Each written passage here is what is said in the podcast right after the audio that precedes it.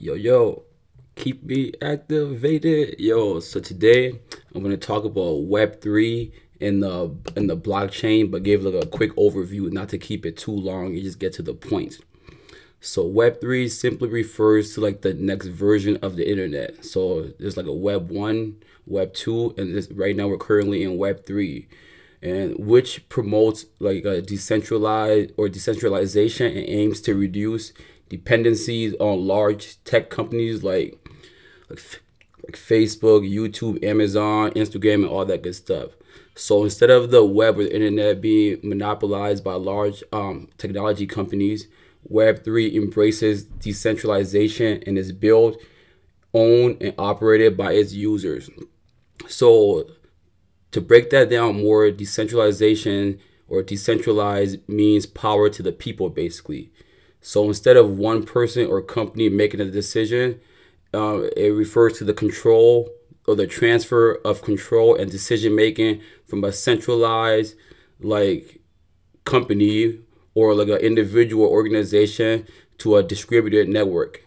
So to even understand what that means, we have to go back into history.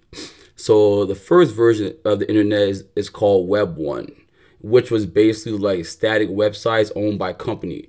And there wasn't really much you can do. It was pretty much like zero user interactions. So, because websites aren't really interactive, especially back then. So all you could pretty much do um, was read things and publish um, basic content for others to read. So Web one happened between like 1990 to 2004. So all individuals could do what they, they really couldn't even publish content. So which at that time that internet was pretty much known as read only internet because all you could pretty much do was read stuff. Okay, so then here comes Web two. So Web two began or began around like 2004 uh, with the emergence of social media platforms. Um, so instead of read only, the web evolved to like a read and write.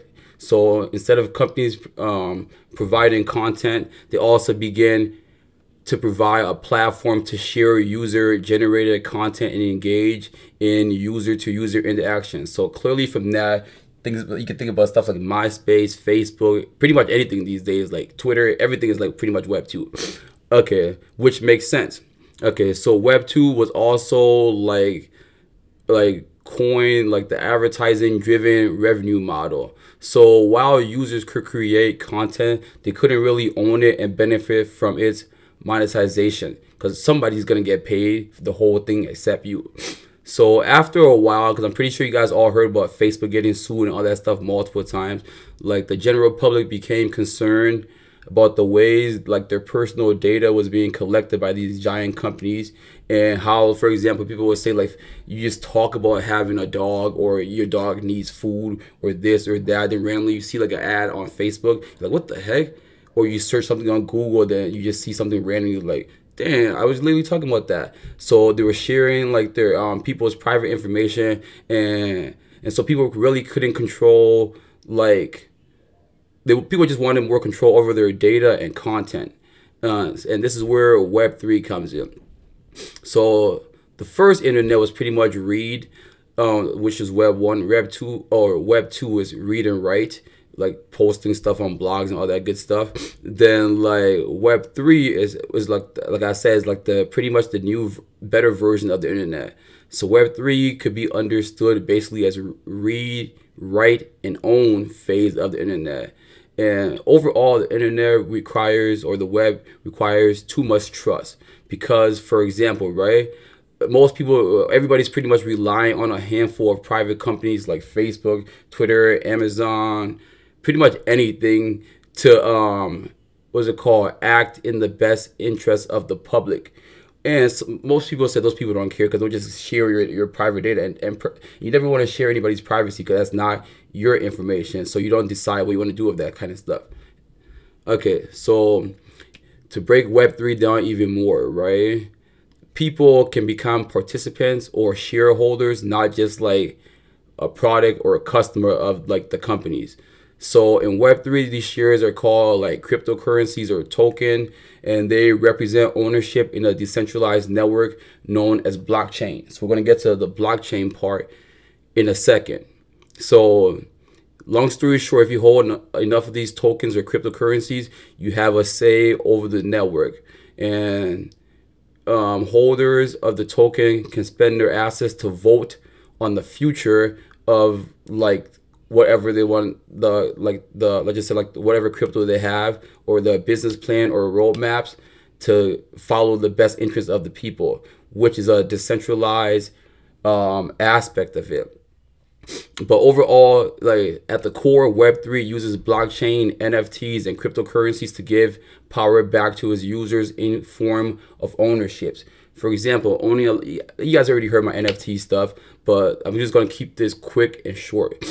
Okay, so Web3 is decentralized. So instead of a large, um, what's it called? It, instead of the internet being controlled by what's it called, a centralized entity or big companies, ownerships gets distributed amongst like just the regular everyday people and its users.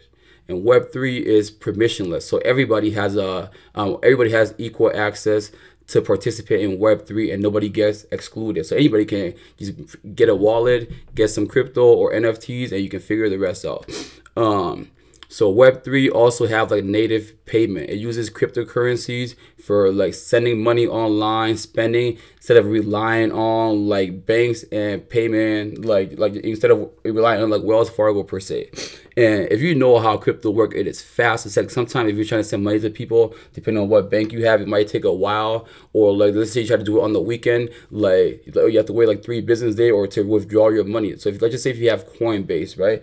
Just say like it's like a Saturday, you have no money, like yo bro bro bro, send me um send me what's it called? So that, let's just say if you don't even have Cash App or something like that. So Cash App is actually a, a beautiful thing because like that took the hand out of like like transferring stuff. But overall, Web. Let me get back to the, the situation. Web three is um, truthless. It operates using incentives and economic mechanisms instead of relying on trusted third parties. So now is where the blockchain comes in. Is where Web three gets interesting. So the blockchain is pretty much like a shared, um, distributed digital database or immutable ledger, which facilitates the process of recording transactions and tracking assets in the network. So immutable means unchangeable and it cannot be altered. So that's the beautiful part there. So remember that part. So there's multiple blockchains that exist. Like there's not just one blockchain chain. So for example, Ethereum is one of the biggest blockchain. Solano, Solana, whatever you want to say, Flow, Polygon, and more.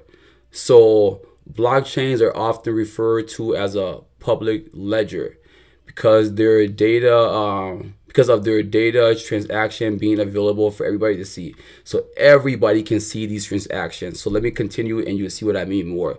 So so no single business or organization can control the information they contain. So in the blockchain, each member um, or Web3, each member have a shared view of the truth. You see all the details of the transactions from the start to the end. So you can't really get cheated per se.